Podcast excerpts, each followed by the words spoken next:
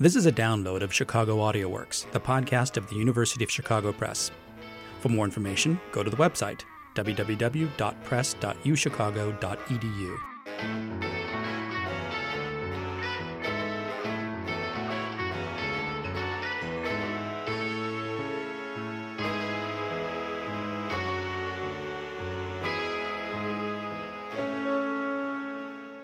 Hello, and welcome to Chicago Audio Works, the podcast from the University of Chicago Press. My name is Chris Gondek, and in this episode, I'll be speaking with John Dupre about the new book, Genomes and What to Make of Them, which he co authored with Barry Barnes. John Dupre is the director of the ESRC Center for Genomics in Society and professor of philosophy of science at the University of Exeter. He's the author of several books, including Darwin's Legacy What Evolution Means Today. John Dupre, thanks for taking time to talk to the University of Chicago Press today. My pleasure. Thank you for talking to me. What exactly is a genome? What exactly is a genome? Well, um, I suppose the simple answer to that is the genome is just the, uh, the, the set of chromosomes that we find in all our cells. One of the points that we want to, to make in the book is there are actually two very different traditions for describing genomes. And Many people are familiar with the, the way genomes are presented as a string of four letters, C's, A's, G's, and T's. And this is a very, um, has been a very important uh, kind of representation of genomes. We're actually more interested in, or at least we're, we're interested in contrasting that with the, the sense in which one looks at a very complicated chemical machine. So, um, most fundamentally, a big, a very long string of of um, DNA, um, but actually uh, in kind of connected with, with other molecules that contribute to its structure and so on. So we we're, we're really want to look at it as material object rather than simply as this kind of information, the string of information that um, is is one of the most popular ways of representing it. So, what exactly is the relationship between genomes and DNA? Well, um, as I said, DNA. I mean, if if um, if you if you think of it as simply this string of um, of letters, then that represents DNA, which which consists of these four different molecules, nucleotides, that are arranged in an order that carries information about um, um, protein products that the cell is able to make. Um, if you want to understand what it actually makes, what, which bits of it are active and so on, then you have to look at it much more in detail as a chemical with with a shape, with relations to other chemicals that that provide some of the structure of the chromosome, uh, and so on. But DNA is is certainly the the chemical that makes up genomes that has been much most carefully studied and which uh, is is crucial for its its most central kind of informational um, property, which is is providing information for building protein molecules. Um, as I read the book, I started to come across the argument that the advances in genomics have kind of altered, I want to say, traditional taxonomic classifications in biology. Is is that an accurate reading of the book? That's that's correct. Yes.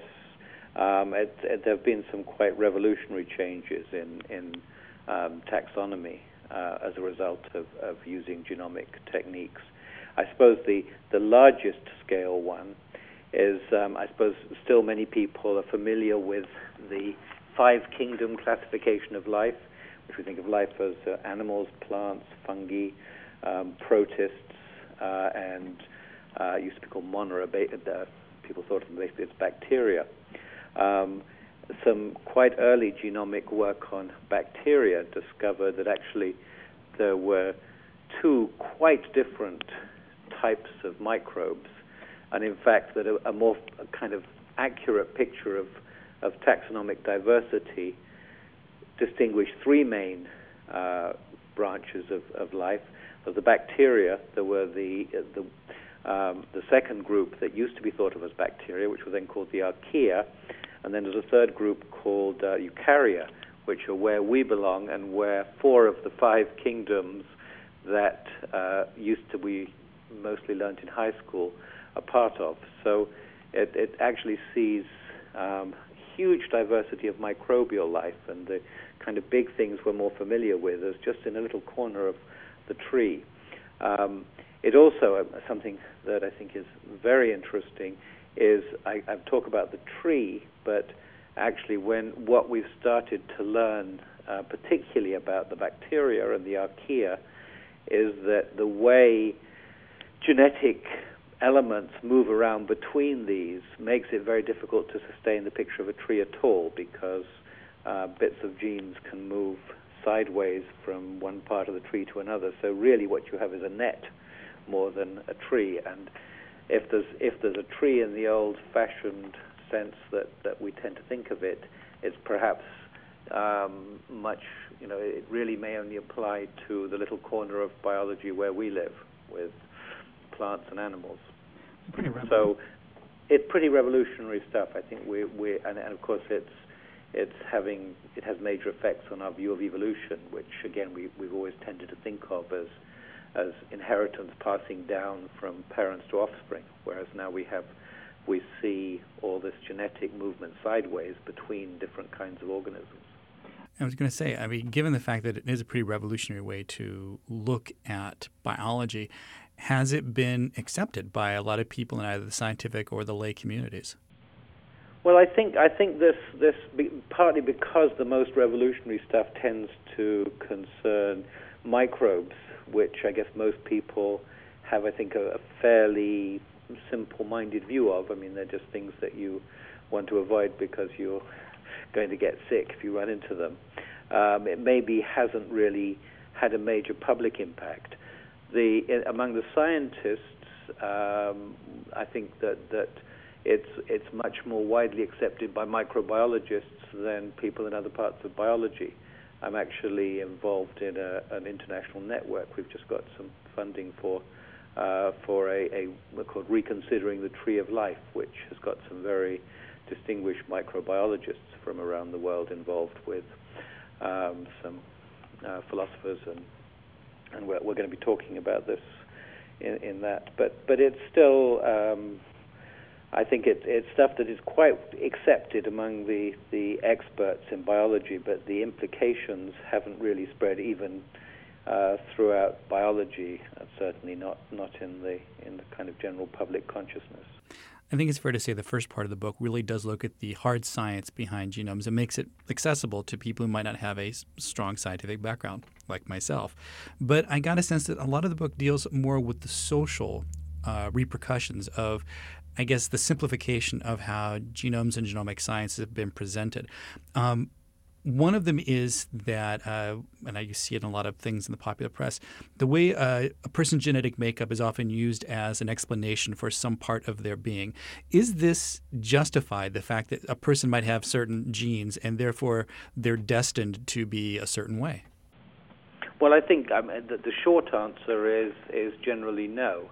Um, I mean, I, I, of course, a, a, more complex answer says, well, there is there is um, great diversity in the impact that different genes have, um, but but really, when one's talking about um, you know inescapable effects of having particular genes, one's really talking about quite rare, um, very unpleasant diseases, and these you know, unfortunately, if you have, you know, Huntington's uh, gene, um, you're almost certainly going to get very sick. And um, some of these cystic fibrosis, some of these well-known genetic diseases. But on the whole, typically, genes uh, are part of very complex processes that interact not only with other genes but with um, the environment. So we're more and more discovering genes that will have a statistical effect, but the effect is is very much modulated by the environment that you live in. So it may be that if you have a certain kind of diet and a certain set of genes, then you're more likely to get perhaps heart disease. But to suppose that there's a gene there which says you're, you know, going to drop down dead on your 62nd birthday, uh, just it just doesn't work like that.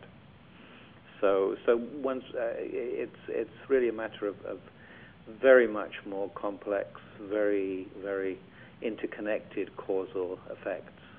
a lot of the time, I think when when you read reports for you know genes for aggression, genes for homosexuality, the most you're reading is that what what what really underlies that is that given a certain population with a certain set of environmental influences, then if you have that gene, your chance of some outcome will be perhaps only quite a small amount higher.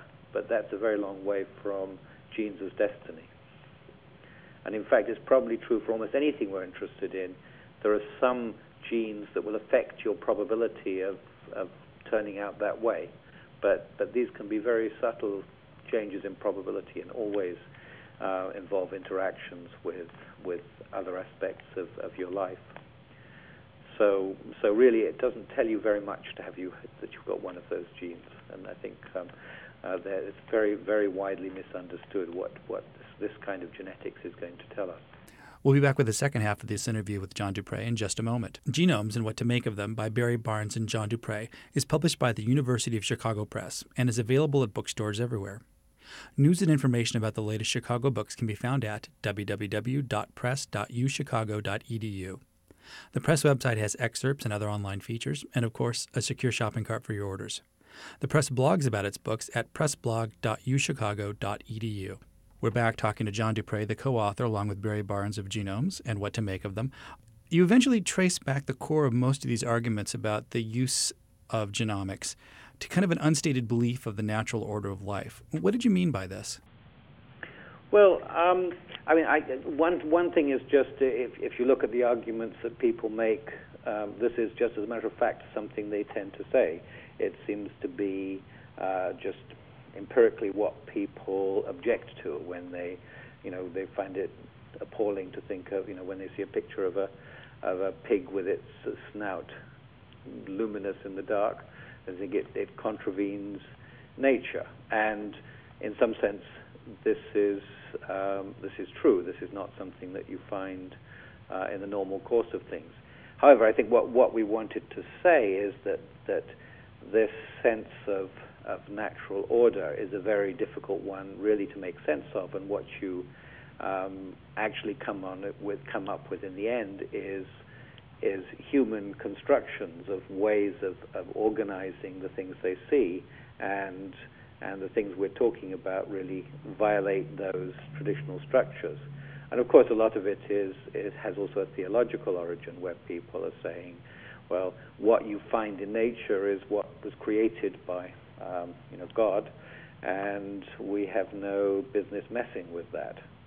Uh, so, so there are many ways, but I think natural is, is a very it's a very tricky concept, and it tends to be something uh, we impose on what's come to seem the way things ought to be, um, but to some considerable degree because we've um, we've come we've come used to describing that way or conceiving them that way. So we, we build up these these kinds of um, sets of concepts, and we and we're disturbed when they're violated. It was a very powerful um, rhetorical device when the kind of op- opponents of, of, genetically modified foods came up with the notion of frankenfoods because this was, you know, kind of, I guess Frankenstein is is is the um, kind of um, um, iconic example of, of a kind of violation, a human violation of, of natural boundaries, of putting things together in ways that they shouldn't be. Uh, but, I, but I think, again, it's, it's a very um, in a way, a very, very kind of socially constructed set of um, concepts that we're, we're always violating because I don't think nature presents an order that um, is just, um, just given to us. I want to talk about another rhetorical trope that is out there uh, regarding genomics, and that is designer babies. Uh, there are a lot of people when they hear that some people might think well that's really great that you can affect the biology of, of unborn children. To some people it's horrible. Um, can one draw the line between what in your book you refer to as genetic repair versus genetic enhancement? Well i think um, i think the, again the short answer is no um, because I have to be careful with, with that particular short answer because um, it, it's a kind of um, it, it, it, it's a very standard philosophical point that uh, the fact that you can't draw a sharp boundary doesn't mean that there's no distinction between things that are clearly on one side of it and the other. So, um, so I think it's it's it's um, it's not to say that there's absolutely no difference between curing a horrible genetic disease and you know making people who glow in the dark. Uh, but but I think that if you're ready to press it and say, is there some objective criterion that enables us to distinguish one kind from the other, the answer has to be no, because uh, there, there is in, in, in the naturally occurring biology, there is such diversity and fluidity that we can't say something is just outside what could happen in, in nature, um, or, or that there's some, there's some way that know, the human genome is supposed to be, and other ways are somehow um, going outside that and um, violating its integrity. I mean, in some sense, it doesn't have that kind of integrity. So, so I think what we're really down to is is making decisions that we sort of socially negotiate about what kinds of of changes we're comfortable with and what we're not. But I don't think we can we can appeal to to the biology to tell us which are which are which, which is an enhancement and which are, a repair. I think it, it's got to be uh, negotiated in some kind of political way. Finally, uh, there is a lot of press out there coming up about genomics, and for the average individual, it is maybe a bit more abstract than something that affects them on a day-to-day basis. Uh, can you give listeners a sense of where we may be, say, in 10 years? I mean, obviously you don't have a crystal ball. And maybe, and I'm not asking for a specific prediction that, you know, science will be able to do this, but just given the advances that will probably be going, I got a sense that in a way it might not be too much of a stretch to think of this in the same term as the dawn of the nuclear age. Is that accurate? I think I think it's the best analogy we have. Um, I think that uh, the abilities we have to intervene in life processes are really just beginning. And they're growing at a fantastic rate. I mean, the, the one of the challenges of writing a book like this is uh, that you cannot keep up with the science. I mean, you know, inevitably, um, you're um, some way behind the, the, the cutting edge because it's even even for experts, it's hard to keep up with the rate at which this is going. But I think that um, it is giving us um, extraordinary new powers and, and powers really to um, to do things to living systems. Uh, ultimately, I think I think very with, with with very little obvious limits to what to what we may be able to do. Perhaps not in ten years, but perhaps, perhaps in fifty. I mean, it's a very we're dealing with very complicated things, but certainly it's um, we can anticipate um, a, a really extremely powerful technology for, for intervening with life. I think that, you know, for example, we're going to be, uh, we're, we're, already very close to designing microorganisms to do all kinds of um, uh, tasks for us, like bioremediation and so on.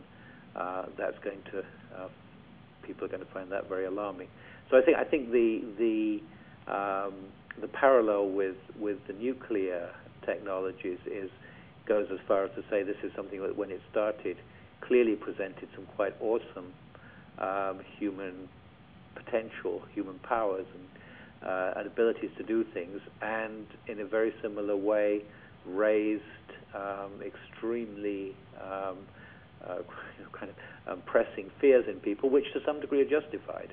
Uh, I mean, because because they are very powerful techno- they're both very powerful technologies, and we could do things um, that are not at all nice or desirable with them.